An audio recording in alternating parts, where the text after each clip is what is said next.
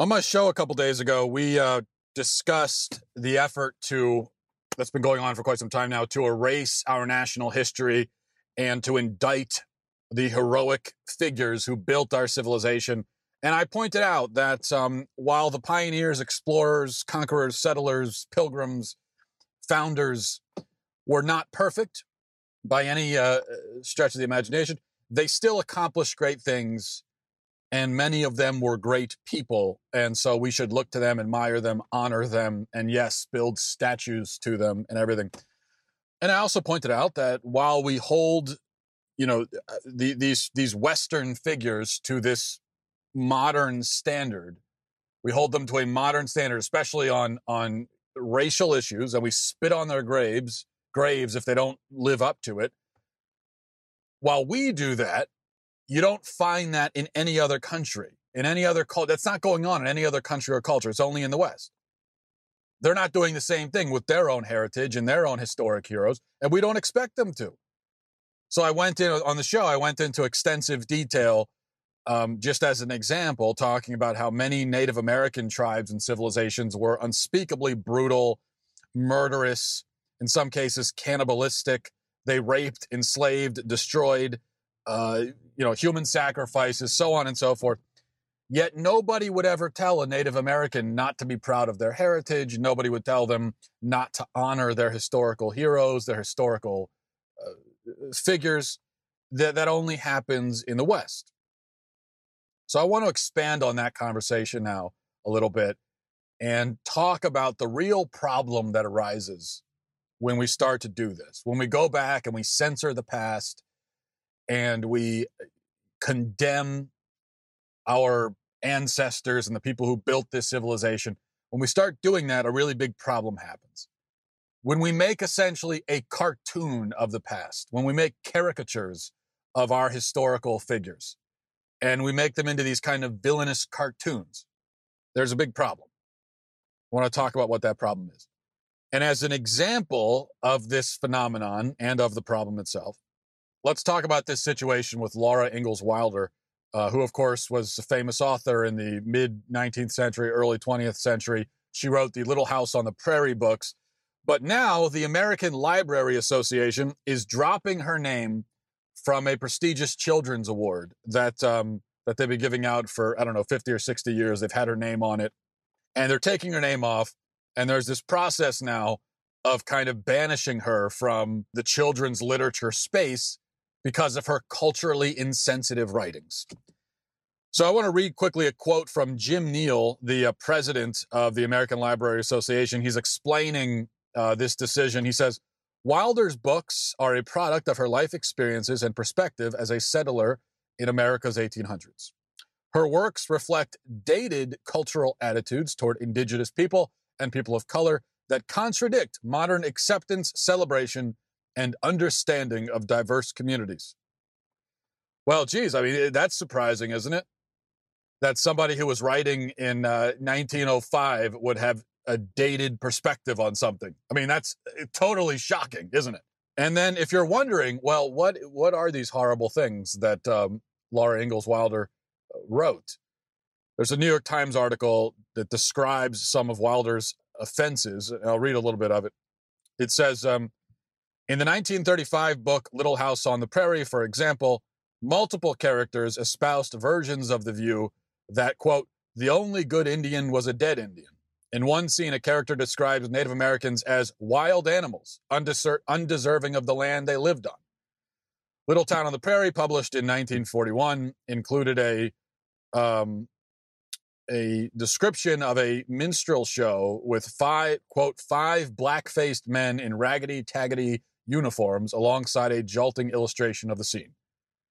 Debbie Reese, a scholar whose writing and research focuses on portrayals of American Indians in children's literature, says there's this very subtle but very clear fear generated throughout the books.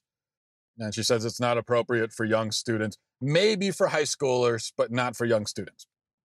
So, in other words, the characters in her books had attitudes that the people in that time and in that setting would have had. And that's a problem. You see, because we're not allowed to acknowledge that anymore. We have to hide our children from it in shame. We have to we have to shield them from it. You think about all the things we don't bother shielding children from anymore. I mean, all the it's like you've got people, eh, eh, eh, parents, and particularly school administrators and teachers who think there's nothing wrong with introducing children to the most depraved sexual ideas and sex acts imaginable at very young ages. But oh no, you know, an unflattering portrayal of Native Americans in a children's book. Well, that, I mean, that is just no, we can't do that. So, of course, all these books have to be gotten rid of, and any person, well, any white person, we should say, who may have possessed such attitudes back in the day must be posthumously exiled from polite society. That's what we're doing. And it's complete madness. I mean, it is total madness to be doing this. And I'll explain why. First of all, on the issue of historical racism, and I, I know this might be a little bit upsetting for people to hear because I'm going, yes, I'm going to make the case that for a, for a white settler in the 1800s or a pilgrim in the 1600s or a, an explorer, conquistador in the 1500s, for them to have racist attitudes was not that, that those racist attitudes were not as bad as the racist attitudes that you might find today. In other words, it is worse for you and I to be racist than it was for them. Their, their, their moral guilt for their racism was, I think, severely mitigated by many different circumstances. Because you, now, if you're watching this or listening to this right now, and you're not racist. Well, then, I mean, good for you. Congratulations. If I had a cookie, I would give it to you. I mean, you, you know what? Go get yourself a cookie for not being racist. Congrats. You're, you're a wonderful person on the thumbs up on not being racist. Wonderful. Good for you. Just, you should be so proud. But that's not an achievement. That is not a moral achievement on your part. Being ra- for most of us, being racist was never even really like an option. We just, we grew up in a world where, for, for a lot of us anyway, we grew up in an environment where it just never even came up. It never even, I mean, it never even occurred to most. It never even occurred to me to, to be racist. It just, it, I just, and, and if it ever did occur to anyone, you also grew up in a society where racism is extremely socially unacceptable and it will be socially punished, maybe even legally punished in some circumstances. So it was never really, never really occurred to anyone to be racist. That's, that's not the world that we live in. So it means you, you deserve absolutely no credit whatsoever for not being racist. That is just kind of a bare minimum thing in our society. So it doesn't afford you the high moral position that you think it does. Okay. It doesn't give you the, the, the position where you could stand up on your pedestal and look down on historical people and say, well, tisk, tisk, tisk, Look at those horrible people with their racist attitudes. I'm so much better than them. No, it doesn't give you that. It doesn't give you that position. Because the fact is this almost everybody in the world up until about 1960 was racist by our definition of the term. Almost everyone. I mean, they were all racist. The idea of universal racial equality is very new. It is uniquely modern. It is uniquely Western. Even now, today, currently, there are many places in the world where that does not exist. There are many places in the world where, where racism is still mainstream, and most of those places are non Western places. Racism was and still is incredibly common in some non Western, non white cultures. But let's look at this historically. Prior to the mid 20th century, racism was largely a given for most people across the world, across the races. I mean, if you think for a minute that this was unique to white people, then you really are just a, a, a, an incredible fool. And I don't mean that as an insult. I just mean that you really are a fool. I mean, some people are fools, and you'd be a fool, a complete, total fool who's never read a book in your life if you actually think that. No, this is not just a white person thing e- even the people that we credit with being reformers and progressives when it comes to racial issues, even they would be, if you were to take those people and pluck them from their, from their home in, you know, the, the, um, the 19th century or the 18th century, whatever, if you were to take them and then put them into 2018, they would be slobbering backwards, insane bigots by our standards today. Abraham Lincoln is credited with freeing the slaves. Well, you know what? He also he, he was also a, an avowed racist. He's on the record saying he doesn't believe that blacks and whites are equal. He doesn't want to see social and political social or political equality. In fact, what he wanted to do is he wanted to ship all the slaves back to Africa. Now, if you were to take that position, and Abraham Lincoln is admired by almost everyone as uh, being this, you know, someone who believed in uh, equality and so forth. But if you were to take Abraham Lincoln and put him in 2018 and have him run a campaign on the uh, on the in, his one of his campaign platforms is well, white and black people aren't, aren't equal. Let's ship all the black people back to Africa. Well, that now I, I don't think it would be as I don't think we'd be celebrating him anymore, would we? By the way, Grant, General Grant, was probably less racist than even uh, Abraham Lincoln, but he was also a, an anti-Semite. Famously, Grant issued an order expelling all the Jews from uh, from the areas that he controlled in western Tennessee. And again, he's looked at as a figure of you know, a, a basically progressive figure when it comes to race and as someone who helped to liberate the slaves.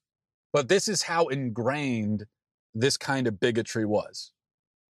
That doesn't make it okay, but it does put it into context. We have to see it in the context of the time. And so, no, if everybody in the world is racist, and that's just how you looked at the world, does that make racism okay? No, it doesn't. Does it severely mitigate your personal moral guilt for being racist? Absolutely, it does. I mean, is it really so shocking? Think about it. Today, you know, we, we look at the we have a very we have a very global perspective of the world today. We we look at the world as a world. We see and we, you know, the there is no race but the human race and so forth. I mean, we're all one species, we're all one race, and it's all one world, and that, that's how we see things. And that's it's correct. It's the correct way to see things. We also have an understanding of biology and science. Um, we have an understanding that historical people didn't have. And we also have a perspective that they didn't have. They didn't have a global perspective. They didn't think of the world as the globe. They thought of the world as the area where they live. They thought of the world as their civilization, their culture. So, you know, an, an ancient Roman who, who would have said that Rome controls the entire world, well, it never controlled anywhere close to the entire world. But that's how they would have seen it. Like, that's the world. This is your civilization. It's the world. So for them, and again, that's not a white, that's not how white people saw it. It's how everybody saw it. So for them to come upon a new race or a new world, to stumble upon a new civilization, well, for that, that process, that clashing of civilizations, that would be akin to modern people traveling to another planet and encountering an alien species. That it's comparable with that. So when white pioneers met Indians, you can't compare that to you going to the supermarket and being in line with someone of a different race. Okay, that's not what it was like. For them, it was like, for both, both sides, Indians, whites, it was more comparable to encountering a whole new species, a whole new, it's like these people came from a different planet. That's what both of them were thinking. And you know what?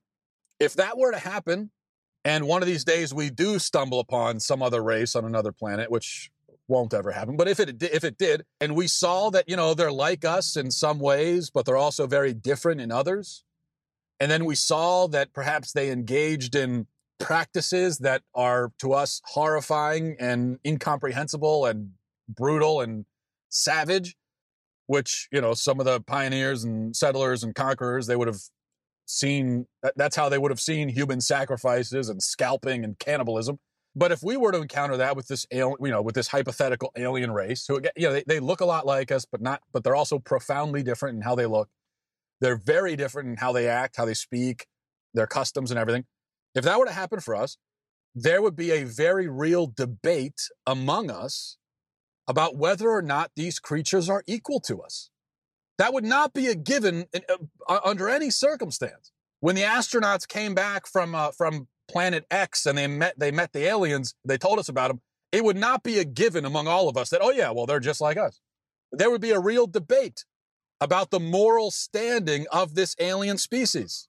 And if we were to come to the conclusion that they're, you know, they're not like us, they're we may come to the conclusion that oh, they're like animals, or we may come to the conclusion that oh, they're actually like gods because they're technologically advanced. We'd probably be we, we would be wrong in those conclusions, but they're not crazy irrational conclusions. They're kind of understandable conclusions because of our lack of information. Because we've encountered this mind boggling new race of creatures and we know nothing about them. So we're coming to us, we, we, we form assumptions. Those assumptions might be wrong, but considering our lack of information, they're also kind of understandable. So for people in history, white, black, brown, all races, for them, when they met, that's what it was like. It was like encountering uh, an alien from outer space it was not immediately obvious to these people, to them, that the other people were equal. And you could sit there and you could say, well, that's unacceptable. They should have known better. But that's the key known. They didn't know. They were ignorant. They didn't have all the information. You have all the information. And you live in a society where racism is totally unacceptable. They don't have the information and they live in a society where it's just a given. And you know what? Even though we have all the information and we have all the science, we still get this wrong, don't we? We still, e- even now, we still make the same mistake because half of the people who are shocked at Laura Ingalls Wilder for having unflattering views of Native Americans, half of those people would look at unborn human beings and say, well, they're not really people. And they have no excuse. They have all the information. They have the scientific enlightenment. And they're still making the same mistake that they condemn Laura Ingalls Wilder for, or they condemn the pilgrims for. Well, guess what? The pilgrims had an excuse. You don't. Second thing, the other really big problem with this attitude of erasing our past and turning historical figures into cartoon villains and refusing to look at their sins in proper perspective the other problem is that we lose the opportunity to learn from the past and to learn from these people. And I don't mean, well, learn from the past or you're doomed to repeat it. I don't mean that. That's not what I'm talking about. You know, I, I don't really like that. I've never liked that phrase, honestly, because it carries with it um, an implicit bias against the past. It assumes that, number one, the only lessons we can learn from the past are negative lessons. And number two, that the worst thing that could ever happen is that we end up um, being like our ancestors were. I don't agree with that. I think there are positive lessons to learn from the past, and I think that in a lot of ways we we would be served very well if we were if, if we were more like our ancestors. Not when it comes to racism, but when it comes to many other things. You know, it's kind of like saying, well, learn from your parents or you're doomed to, to be just like them.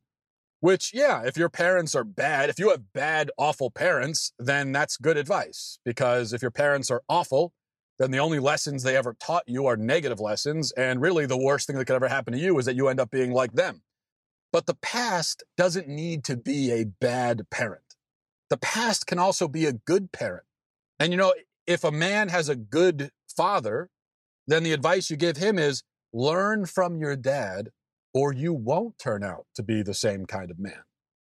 So there were a lot of good men and good women in the past, a lot of heroes. And we would do well to look at their positives so that we can emulate them and hopefully turn out to be like them, or at least mostly like them, minus things like racism. That's not to say that we should idolize the past. We shouldn't do that either. But I don't think there's, there's not much of a temptation these days to idolize the past. There's much more of a temptation to idolize the present and the future and to assume that whatever is now must be better and what, whatever happens tomorrow must be better still. Now that's, that's an idol that, that is making an idol of the, of the present and future. And I would submit that that's even worse in some ways than ancestor worship. But I'm not talking about ancestor worship. I'm talking about looking at our ancestors in context, in perspective, and accepting that there were great men and women in the past, even if they had flaws, even if they were racist, there were still great men and women and we could learn quite a bit from them. We could learn positive lesson, lessons from them if we would look at them and stop turning them into cartoons and saying, oh, well, they were just all racist, so they were terrible, and that's all they were. I mean, we're taking these complex people who did incredible things and we're boiling everything down to, oh, they were racist, not understanding that by that logic, we have just dismissed everybody in history. Not just them, but everybody. If that is, if on that basis we can dismiss an entire person from the past, then we're dismissing basically everybody. Um, the Little House on the Prairie is a perfect example because you could look at those books, or a child could especially, and you could learn quite a bit about family values, hard work, responsibility, self sacrifice. Yet we throw all those lessons away. We dump them down the drain because a child may also learn that people of that time had unflattering views about other races. And I find that very foolish because we're getting rid of all the positive lessons because of one bad thing. And there, I mean, take a figure like um, someone I personally admire, Stonewall Jackson. He was a man of incredible integrity, uh, an, an intensely religious man, dedicated to his wife, to God, to his men, he was a brilliant military commander. I think the best in the Civil War, one of the best in American history, one of the best in Western history. And we could look to him and we could learn quite a bit. We could learn positive lessons from him. This country would be a better place if there were more men like Stonewall Jackson in it. But there won't be because we take Stonewall Jackson, we tear down his statues, we look with contempt upon him, we make him into this ridiculous stereotype of a racist Southerner, and all the positives that he could teach us, we just throw away. We just toss them into garbage because of the racial issue, everything else. But all, so we take that, that's what he becomes. Everything else, throw it in the incinerator. And we do this with almost every white historical figure. We drain the value, the educational value out of every historical figure, every era, every event, by making them into easy villains. We lose the whole point of the history book when we erase everything in the history book and we replace it with sketches and crayon, which is essentially what we've done. And most people now and most children are being raised to have this cartoonish, drawn in crayon perspective or view of guys like Stonewall Jackson or Laura Ingalls Wilder, or she wasn't a guy, but you know what I'm saying? Um, to have this cart, this sketched in crayon view of these historical figures. And so we are cheating ourselves out of the opportunity to learn. And we're cheating them out of the legacy that they have earned through the kind of people that they were and the achievement, the things that they accomplished. And I think it's a terrible mistake. Well, I'm on vacation for the next week. Um, so have a good week, everybody, and I'll talk to you in a little while. Godspeed.